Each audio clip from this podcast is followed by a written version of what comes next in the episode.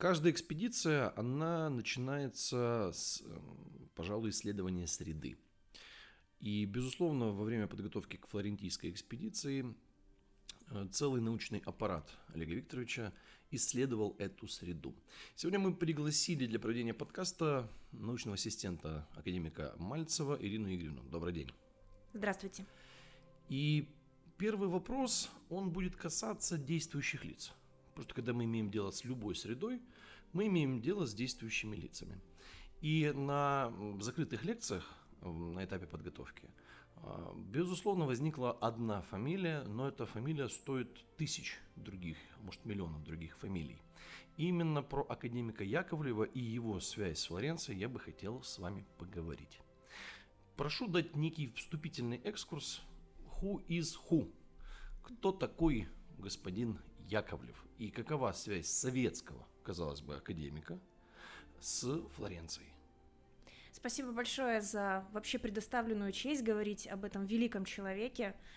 То, что сейчас прозвучит кому-то, знаете ли, может показаться какой-то такой э, слишком возвышенной речью, да, но я хочу сказать, что Алексей Самуилович Яковлев, величайший ученый, он достоин самых громких слов, самых бездыханных похвал и самого искреннего восхищения, потому что это тот человек, который вместе со своим коллегой Э, господином э, Григорием Семеновичем Поповым вообще выстроил и Советский Союз, и просто совершил невероятный подъем в области подготовки и создания действительно эффективных и результативных людей-экспертов, ну и вообще человек, который создал науку. И когда мы говорим вообще о феномене науки как таковой, во все, всей современной науки, науки 21 века, без этих двух людей, без академиков Яковлева и Попова, вообще бы ничего не было. Для многих и очень многих наверняка загадка, откуда взялась наука в Советском Союзе, каким образом она туда попала. А ведь она именно была привезена, знаете, как самый настоящий клад. И мы точно можем об этом сказать, поскольку э, данного рода э, выводу уже предшествует несколько научно-исследовательских экспедиций, э, 30-летняя научная проделанная работа, моим шефом Олегом Викторовичем Мальцевым, академиком. И ни одно открытие, конечно, предшествовало и позволяет мне, соответственно, аргументированно говорить сейчас. Кто хочет скажем так, разобраться в этом конкретнее и подробнее, как так получилось, что наука в СССР попала откуда-то, я бы, конечно, крайне рекомендовала одну из наших последних книг под авторством Олега Викторовича Мальцева, называется «Рыцарский, Рыцарский орден русских, русских воров». воров. Прекраснейшая книга, конечно, и несмотря на то, что в ней а, описывается очень много исторических загадок, очень много научных загадок, она показывает, кто мы такие на самом деле.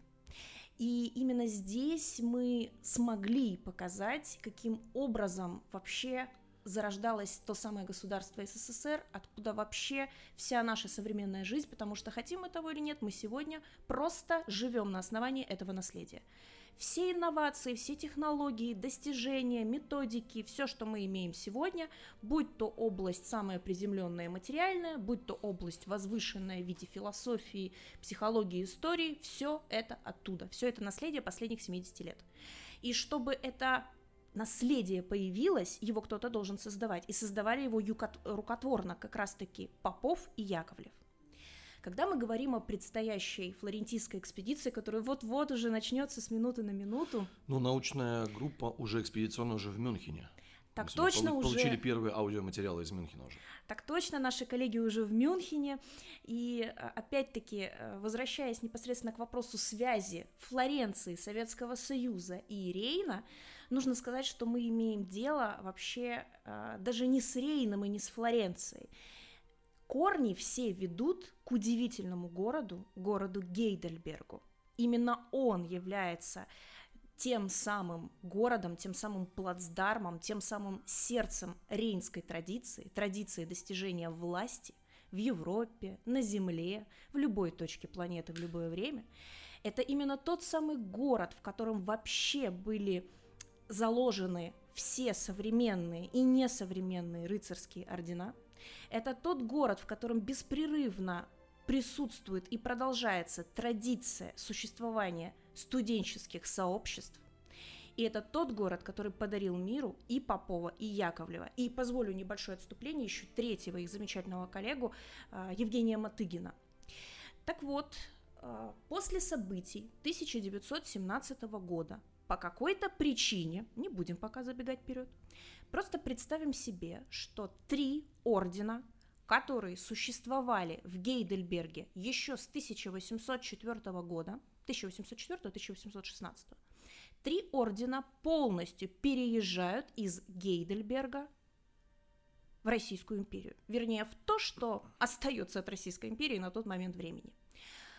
Когда я говорю три ордена, мы должны понимать, что это, во-первых, корпус правды, который возглавлял академик Попов, это братство сынов Дамоклова меча, которое возглавлял непосредственно Яковлев, то самое действующее лицо и фигура, с которым мы будем плотно знакомиться и которому посвящена в том числе немалая часть флорентийской экспедиции.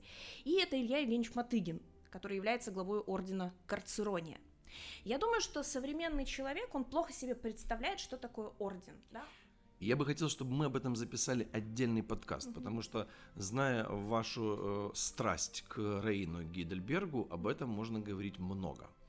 А, предвидя реакцию большинства зрителей, они сейчас возьмут свои гаджеты, компьютеры и попробуют в Википедии найти фамилии. Так вот, дамы и господа, вы их там не найдете, потому что речь идет о военной науке. И, безусловно, э, первые лица этой самой военной науки в большинстве своем э, неизвестны для обычных людей, потому что наука в определенный период времени была разделена на две составляющие. Для всех и не для всех. Так вот, возвращая несколько Ирину Игоревну к Флоренции, э, в той самой книге исследовательской, которую я хотел бы напомнить, э, рецензировал профессор, доктор философских наук э, Максим Анатольевич Лепский, есть прямое указание на знакомство Попова и Яковлева. И как раз э, вот вы э, являетесь автором этой книги, и если можно, я несколько вас погружу в среду этой книги, и мы э, вспомним, что господин Яковлев э, имел совершенно другую фамилию, если не ошибаюсь. Именно. Во-первых, действительно, наука всегда делилась на две составляющих, на гражданскую и военную. Подход этот известен, вы все знаете, что такое положено и не положено. Хоть мы и не живем сегодня в Советском Союзе, это помнят все. И, может быть, фамилии нам и неизвестны, может быть, привычная википедийная справка вам пока ничего не даст, зато нам известны их труды. И вот это самое главное. И когда мы говорим Флоренция, мы должны понимать, что это именно тот самый город, в котором родился Алексей Самуилович Яковлев. Да, я, у Яковлева была совершенно иная фамилия, но это не имеет значения потому что мы гордимся нашим научным наследием и нашим академиком, доктором военных наук, между прочим, именно тем человеком, который прославился как Алексей Самуилович Яковлев. У Яковлева было очень непростое детство. Это мы знаем точно. У него сложнейшая судьба, которую на самом деле никому не посоветуешь. Представьте, что ваш ребенок на самом деле не может ничего. Он абсолютно беспомощный. У него проблемы совсем, не только с речью. Это человек, который требует особого ухода и отдельного отношения. И он не может существовать без своих родителей. Он по-настоящему беспомощен. Он только дышать может, их перемещаться. Теперь представьте, что у такого ребенка родителей отбирают. Как? Очень просто. Родной дядя их убивает. И отправляет этого самого ребенка прочь из Италии в Германию, к тетке. И вот это первый кадр, первый вот это ужасное, а, этот удар, который непосредственно не мог не сказаться на создании такой личности, как Алексей Самойлович Яковлев. А дальше, если бы не та самая тетка, если бы не ее невероятное умение справляться с такими детьми, а ведь она знала, как с такими детьми работать. Она была невероятным врачом, и забегая наперед, приоткрою тайну, она и была матерью Попова. Так вот, она его вырастила, она его превратила не просто в человека, а такого человека, перед которым не возникало никогда слова «нет» и «невозможно». И непосредственно и сына своего, и воспитанника своего она, в общем-то, и ратовала за поступление в Гейдельбергский университет. Вот таким образом Алексей Яковлев попал в Гейдельберг. И то, что он попал в Гейдельберг, это вторая важнейшая веха на его жизненном пути, потому что именно Гейдельбергский институт – это альма-матер всех великих людей Европы. И я даже не побоюсь великих людей мира. То есть Гейдельбергский университет – это такая, знаете ли, кузница, невероятная кузница кадров, и не таких, которые вот биологи, нейрохирурги, математики, хотя и таких более чем достаточно. Это те люди, которые могут менять власть, это те люди, которые могут создавать науки, люди, которые могут просто переворачивать философию всей планеты. И мы это можем смело наблюдать в течение всей истории существования Гильдербергского университета, то есть с конца 15 века. Кто не особо, так сказать, э, знаком с этой темой, я крайне рекомендую вам вашу полюбившуюся Википедию, там очень много информации, просто посмотрите графу «Выдающиеся выпускники Гейдельберга». Если можно, давайте э, разделим э, предметы исследования вот тех самых двух великих попов и Яковлев, для того, чтобы зрители понимали, чем занимался Яковлев. Почему мы часто говорим Попов и Яковлев? По двум причинам. Во-первых, они выросли вместе. Во-вторых, они друзья. В-третьих, они коллеги, ученые. И были даже такие моменты, когда Попов и Яковлев спорили, когда э, они проводили определенную совместную научную работу, но все-таки, конечно, как всегда, вектор этой специализации, он существует, да, и когда мы говорим об учении Попова и науке Попова, это непосредственно наука о памяти. Когда мы говорим о нашем втором отце-основателе Яковлеве, он изучал сознание. Поэтому вот мы разделяем, да, Попов – это память, Яковлев – это сознание. И я уверена, что флорентийская экспедиция, она очень много откроет в этом вопросе и будет просто э, действительно открытие в области психологии, философии, социологии и прочего. Но самое главное открытие в области науки – жить. Потому что ни Попова, ни Яковлева нельзя назвать теоретиками. Это сугубо практики. Это люди, которые занимались наукой прикладной, наукой выполнения задач, той самой, что позволяет человеку жить сейчас крайне уместно будет предоставить слово тому самому академику Олегу Викторовичу Мальцеву. А, на этапе подготовки к экспедиции был ряд закрытых э, лекций, посвященных личности академика Яковлева.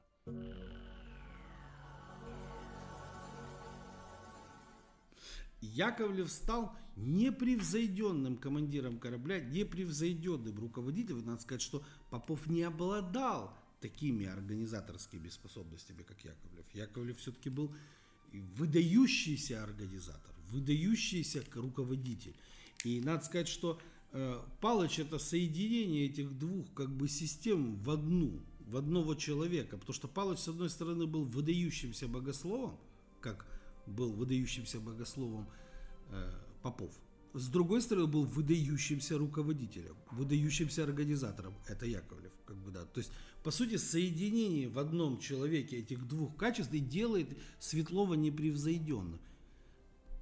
Понимаете? И он достойный ученик своих учителей. Достойный ученик своих учителей. И поэтому э, здесь-то весь и смысл-то заключается в том, что э, Яковлев эту терапию прошел на собственной шкуре. Он стал выдающимся организатором, стал выдающимся руководителем. А жизнь его начиналась с тюрьмы. Жизнь Яковлева начиналась с тюрьмы. Как э, выглядит ребенок, который не разговаривает, у которого не все в порядке с головой, не все в порядке с психикой, чего, чьих родителей убивают родственники. И он остается, мало того, что он беспомощный, этот ребенок, ну, как бы он совершенно ну, как бы непригодный к жизни, он еще и без опоры в родителях остается. То есть, то есть это не просто тюрьма. Это не просто тюрьма, это конец света. Понимаете? И его вышвырнули из собственного дома, из собственного имения, из собственного аристократического вот этого вот бомонда, будучи еще маленьким ребенком, его обесценили, обнулили и отправили к тетке в Германию. Понимаете? То есть это не просто тюрьма. То есть человек не просто в тюрьме, он э, попадает в тюрьму. То есть он попадает в замок, который ну, равен тюрьме. И там неизвестные люди, которых он не знает, знаете, как человек в тюрьму попадает, там неизвестные люди, надзиратели, вот там неизвестные люди. Мало то, что он неполноценный, этот ребенок, он там плохо видит, не разговаривает, э, он вообще ужасный, этот ребенок сам по себе. Мало того, что у него нет теперь опоры родителей, которые, я не знаю, там как-то могли его знаю, поддержать, там, покормить и так далее и тому подобное, он едет в никуда. Вот этот путь в никуда через континент, через всю Европу в Германию, в Рейн – это путь в никуда, это хуже, чем тюрьма. Понимаете? То есть человек и так не ориентируется в пространстве и времени, а его еще как мешок с картошкой отправляют как бы к тетке. И при том так, на авось, доедет или не доедет, какая разница. И уж никаких сопровождающих лиц не дали.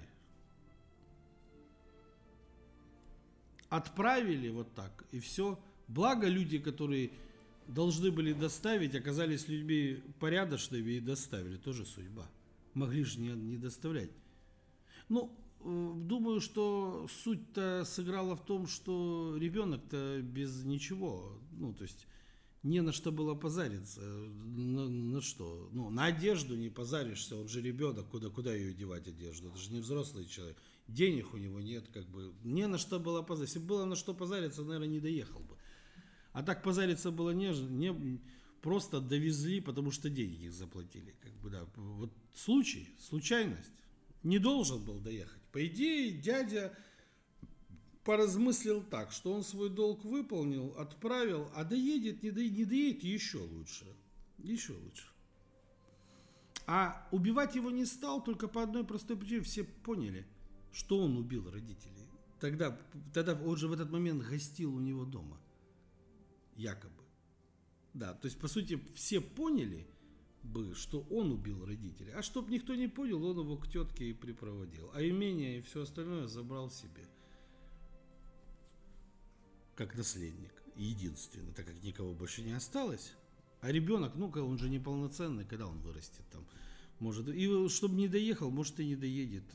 Это же самый лучший способ, пропал в пути. Это же удобненько очень.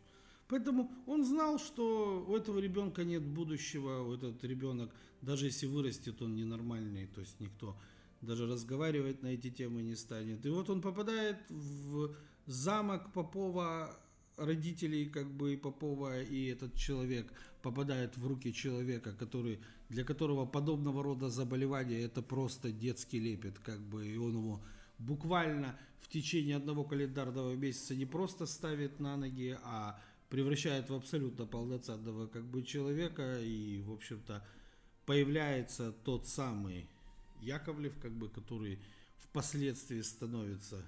И надо сказать, что все это очень интересно по причине того, что в определенный момент времени, во время войны, пленный офицер итальянской армии сел перед полковником Яковлевым напротив в кабинете, как бы, и это был сын того дяди, который убил его родителей, как бы, да. И, как вы понимаете, Яковлев с ним сделать мог все, что угодно. Дядя давно умер, а это как раз наследник, ну, прямой, как бы всех этих имений и так далее и тому подобного. И Яковлев поступил так, как не поступил бы никто, кроме рыцаря. Как бы он оставил ему жизнь, оставил ему жизнь, поехал с ним во Флоренцию, забрал свое имение, свои все вещи, ему оставил его, а его отпустил на все четыре как бы стороны. То есть он ему сохранил жизнь. Он не стал его убивать, не стал мстить, и просто забрал родительские все вот эти вот имения, земли и так далее, и тому вернул себе, как бы скажем так. Вот. Превратил это в летнюю резиденцию своих приемных родителей. И родители Попова, жена и муж, как бы очень часто там отдыхали до севера Италии, со Швейцарии приезжая, как бы в летнюю резиденцию. То есть он сразу переписал все на тетку. И медиа все переписал на свою приемную мать, как бы, вот, которая его воспитала, ну, фактически, как бы, да. И себе ничего не оставил. То есть это э, как бы жест благодарности за то, что они ему сохранили жизнь и сделали из него как бы человека. То есть он все свое имущество переписал на тетку, до, до свою. Как бы. Ну, понятное дело, что тетка в нем души не чаяла, и как бы, в общем-то, не, это никак, в общем-то, не повлияло на э, то, что э, оно куда-то ушло, стало не его и так далее. Это просто, просто э, тетка как бы стала владелицей этого как бы всего и по сути своей этот вот офицер итальянской армии он переписывал это на тетку. Все, то есть он по сути своей продал это имение некой зажиточной еврейской семье из Швейцарии. Да, ну а это ж договор купли-продажи, и поэтому здесь ничего поправить нельзя. Деньги получены, как бы, в общем-то, документы на руках. Как вы понимаете, этот итальянский офицер даже не пытался сопротивляться, потому что, в общем-то, к тому времени перед ним был не беспомощный как бы человек, ребенок, а человек, могуществу которого не было равных в мире в тот момент времени, и, наверное, вряд ли когда-нибудь будет. он прекрасно понимал, что он убить его еще там мог, за занавесом, прямо в кабинете, бы, да, ему за это ничего бы не было, да, только обрадовались бы. Там в те времена людей убивали пачками, да, поэтому убить какого-то итальянского офицера за плохое поведение это просто ну, некое, некое развлечение утреннее тогда, то есть, как бы, как понимаете, даже вопроса никто бы не задал. Но не стал убивать этого итальянского офицера. Нет, не стал. Взятого в плен. И, в общем-то, просто восстановил как бы справедливость. Вот, в общем-то, об этом будет книга «Рыцарский орден русских воров». И по, ой, прошу прощения, Русская церковь криминального мира, Рыцарский орден русских воров вышел вот недавно. Следующая амальгама, которая будет о Яковлеве. И она, в общем-то, о вот этой вот терапии. О том, как Яковлев проходил эти стадии в жизни. О том, как человек становится нормальным. Да? О том, как Э, человек становится человеком шаг за шагом и до, наконец-то добивается, в общем-то, триумфа. Спасибо огромное за внимание и до встречи.